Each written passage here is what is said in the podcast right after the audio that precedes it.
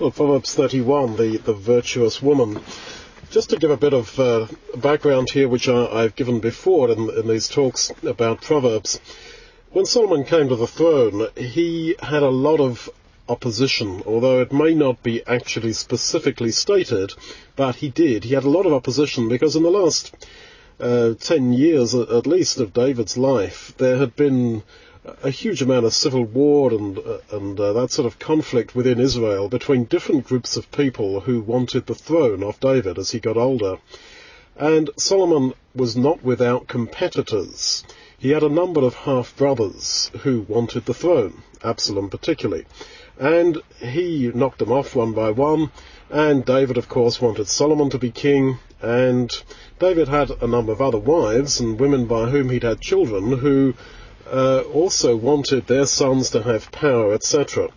And so, although all we read in Proverbs is from God, it's inspired and it is true as far as it goes, I've suggested, particularly in the study on uh, Proverbs 17, that Solomon is actually using the Proverbs to kind of have a sideways swipe at a lot of the people who were potentially his competitors. A lot of the the the talk about the fool, who is this, that, and the other, you can see that he's alluding to people like Absalom, Nabal, who whose name of course means fool, and it's the same Hebrew word translated fool in Proverbs. And he's using these proverbs to shore up his own position. Now, he was given the wisdom of God early in his reign, right at the start, and so he wrote these proverbs when he was young. And he's using God's truth, I would say, as a form of self-justification. And straight away we get a lesson there because we can do the same so easily. You know, you can use God's truth as uh, an outlet for your own natural anger or whatever. You can get hold of Jehovah's Witnesses and tie them up in knots or people from other denominations and kid yourself that you are actually serving God by doing that. And uh, Uh, the line is so narrow, isn't it? It's just not even millimeters thick in places between our own self-justification and our own service of God. And it seems to me that with Solomon, although all that he says is true, he unfortunately uses God's truth and God's wisdom in order to justify himself. And that, I think, is why he had a sorry end, that the whole uh, real spirituality was, as he says in Ecclesiastes, very far from him. Now, he starts off here then talking about uh, the oracle with which Lemuel's mother taught him. Now, Lemuel has a similar uh, meaning to Solomon's other name, Jedidiah. That's the, the name he's given in 2 Samuel 12:25. So I think King Lemuel is Solomon. And who was his mother? Bathsheba. And so he, he concludes the book by really justifying his mother as a wonderful, wise woman, which I'm sure she was, but it's inevitable that we are to understand that within the context of David having had a number of other wives who also wanted their sons to take over the throne. And so he glorifies his mother, and he talks about her, and then he launches off in, in verse 10 to the end with this uh, poem about the virtuous woman. And I think he is, it's the same woman uh, that he has in mind, that he's saying that she uh, is Bathsheba and she is the very epitome of wisdom. And looking back through uh, Proverbs, he has a lot to say about the wise woman, and he embodies wisdom as a woman. And there's a number of connections between the wise woman which you read about earlier in, uh, in Proverbs, and this virtuous woman that you read about here. It's as if he's saying that his mother was the very epitome of the wise woman. And as I say, I think that he's justifying his mother and his own line of descent from David when it was under uh, so much question. Now, I don't like to, to make uh, points that hinge so much upon the meaning of a Hebrew word, but I, I find it almost uh, inevitable here, because looking at that word translated virtuous or worthy, the virtuous woman, the worthy woman, um, that's not really what it means. You just simply have to look at all the other times that it's it's used, and it it really means um, it, it, really has a military kind of meaning. This is how it's translated um, as a uh, as a noun: uh, an army, a company, a military company, a band of soldiers, valiant, strong, warlike.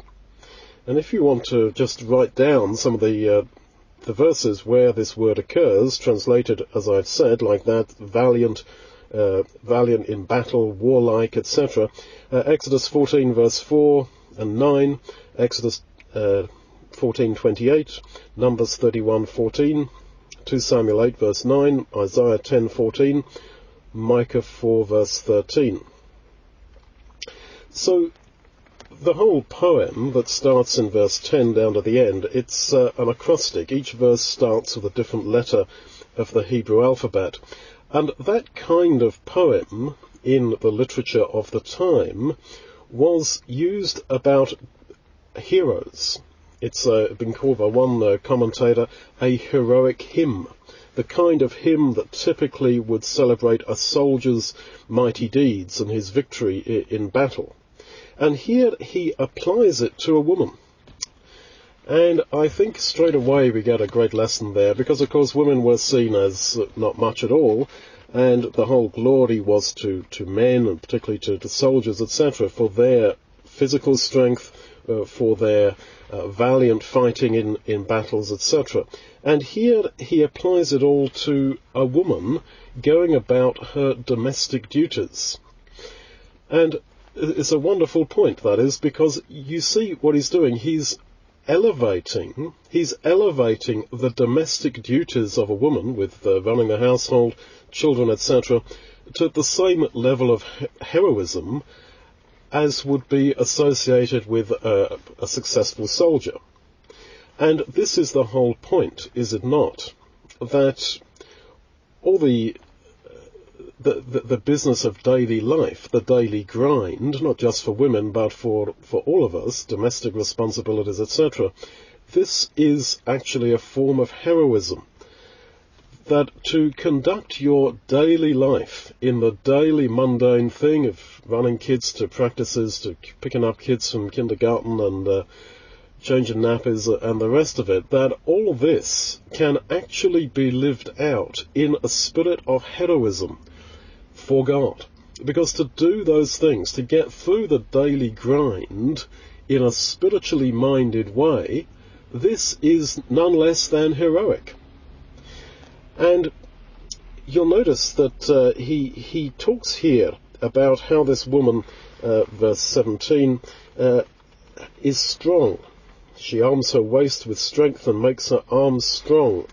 And again, verse uh, 25, strength is her clothing. She laughs in confidence at the time to come, at, at future issues. Uh, verse 21, she is fearless of the snow for her household. And again, verse 25, she is fearless about the future.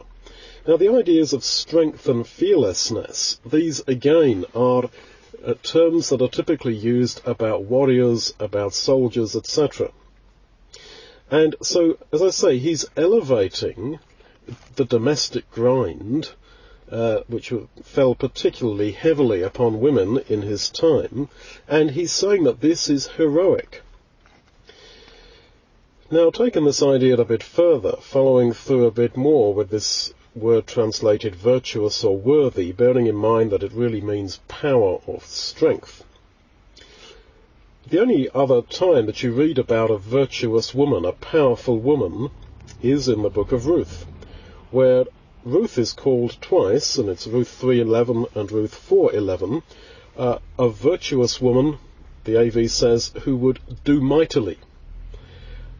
And she then is being described as this powerful woman, this woman of strength. And yet, also within the book of Ruth, you read this same word in Ruth 2 verse 1 about Boaz, that Boaz was a man of power. So these are all the same words, same Hebrew words. Ruth 2 verse 1, Boaz was a mighty man of power, of virtue, if you like, and Ruth is the powerful or the virtuous woman, Ruth 3:11, who did mightily, she did virtuously, she did powerfully, Ruth 4:11. The point is that her, uh, that she, that is Ruth and Boaz, were both equals in the sense that they were both powerful. But if ever on the surface it would appear that the powerful man took pity upon the powerless woman, it is of course in the story of Ruth and Boaz where this mighty man of power comes along, uh, who is a Jew and a, uh, an Israelite and a landowner, to the powerless female, who is not only a female but she is without land, she is starving hungry, and she is not Jewish. She is a Gentile. She's a Moabitess. So what appears on the surface as the powerful taking pity upon the powerless, that is kind of a genre and an idea that is subverted within the language of the, the book of Ruth, at least in the Hebrew. It's subverted completely, where the two are put on a similar level, on the same level. They are both uh, people of power.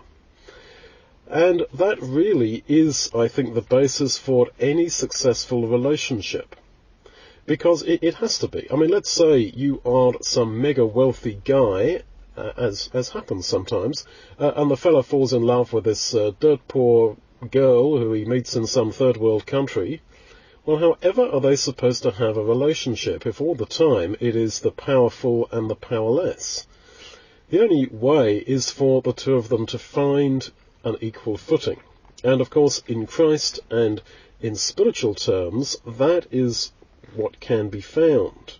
And as I say, that the whole idea is, is purposefully subverted there in the book of Ruth, as I say in the Hebrew text anyway, where the man of power, uh, Boaz, uh, and Ruth are put on the same level of power, even though it appears that it's the powerful uh, encountering the, the powerless. So then, I think that Solomon, under inspiration, has picked up that idea. And this is very elevating, not just for women, uh, but for all people who feel that they are the powerless, who feel that my life is simply a drudgery, a trudgery, uh, same old scene, uh, thankless service uh, of uh, raising kids and running the household, that this is all being elevated to such a greater extent, to such a greater level.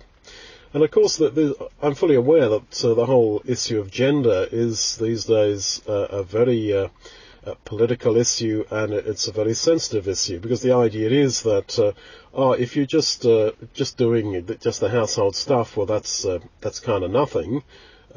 why has a woman got to do that? Well, that depends how you look at the domestic stuff. It just depends through what lens, what prism you, you look at it. Uh, because in a, in a male-based society, unfortunately, it has been so devalued. It, it's uh, I find interesting that the the radical feminist lobby picks on all that sort of thing and says, well, there you are. You see, women uh, have to do all this stuff with kids, and they have to do the stuff with running the household. That's not fair. Da di da.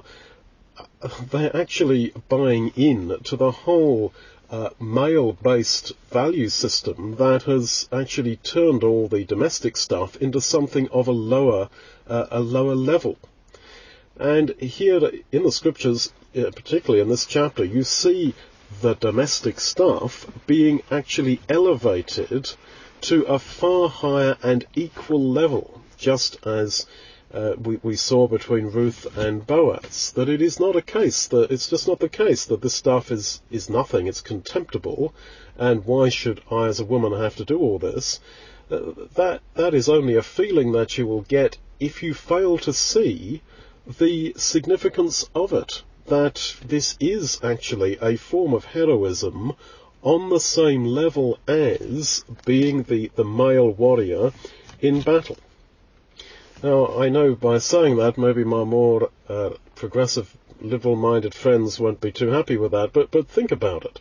Because quite clearly, man and woman do have different roles.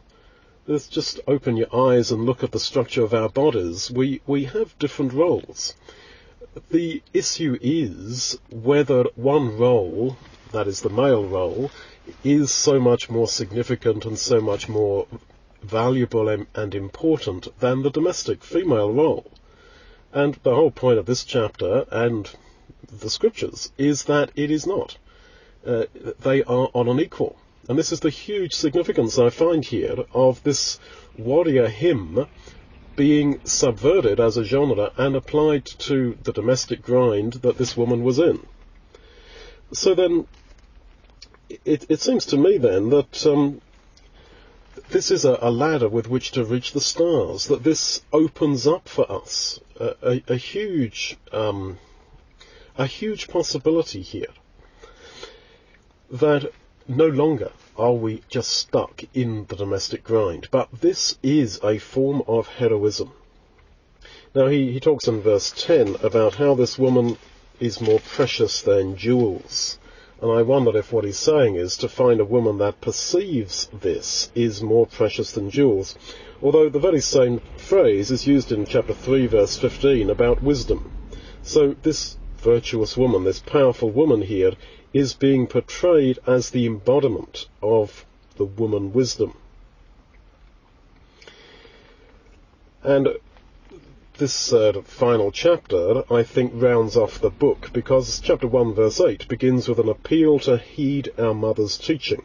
And the book concludes with this chapter 31, where Solomon claims that he's done that.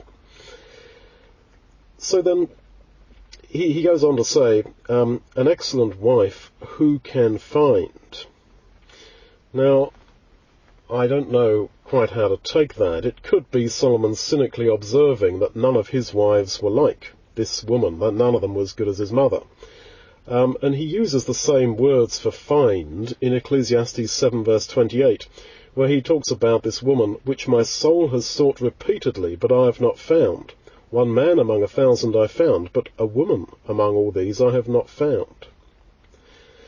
So it seems to me that um, he is maybe uh, cynically saying that he, he hasn't found such a woman um, because he uh, he finds uh, the ideal in his mother. In which case, this would fit in with an impression that, that, that we have got throughout the book in our studies in Proverbs here that David was totally obsessed with his father. He uses this phrase, my father David, uh, a huge number of times, in the hundreds of times.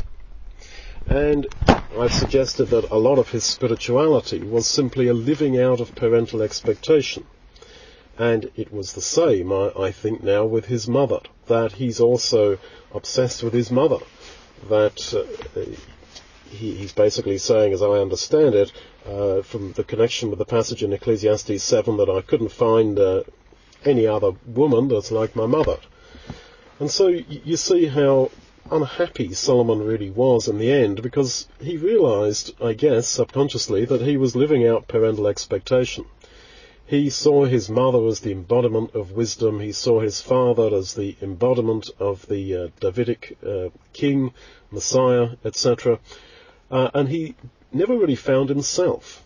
And that is why in later life, I guess when both his parents were dead, when the dust had settled, he turns away from God. And he's a, a lost kid. Really, he's just lost and, and so terribly sad. Now, th- this is not to, to say that there is nothing of value for us here uh, looking through this chapter. I mean, verse 15, uh, for example, she rises while it's yet night and gives food to her household and portions for her servant girls. Now, she is a wealthy woman. Her husband, verse 23, is in the gate. He's in the rulership. Uh, she's wealthy, and yet she takes care of her servants she gets her own hands dirty. And you can see that in verse 19. She lays her hands to the distaff and her hands hold the spindle. Well, although it may not be apparent to us, that is a, a very clear kind of uh, contradiction uh, in terms that a wealthy woman who's got all this wealth and can import stuff from afar, uh, etc., works with her own hands because the idea was if you're wealthy, you didn't work with your own hands. But she does. And I think that that's something to remember uh, if uh, life goes the way it might do for, for us, that, that, that we go up rather than down, and you end up in a position where you do have a bit of uh, spare cash. The whole point is that idleness is not the way to, to godliness. And again, I see this as a subversion of the uh, the generally accepted position that the the wealthy woman um, didn't do things with her hands. Well, this clearly wealthy woman does do things with her hands, uh, just as the whole hero song, this heroic song or poem, um, is subverted. It's the setup of it, the, the, the, structure of it is praising a warrior, and it's applied here to uh, to a woman, to this strong, virtuous woman. So then, we also are living in a situation in life, whatever culture you're in, whatever life situation you're in, where things are expected of you. And they may not be what you want to, to give. And in the end, there is a radical freedom waiting for us if we are going to go God's way and we're going to realize that actually it is in the small things that God is glorified. God is the God of the small things. And this is what actually Christianity, day to day spirituality, hour by hour, minute by minute spirituality is all about. Doing all things for Him.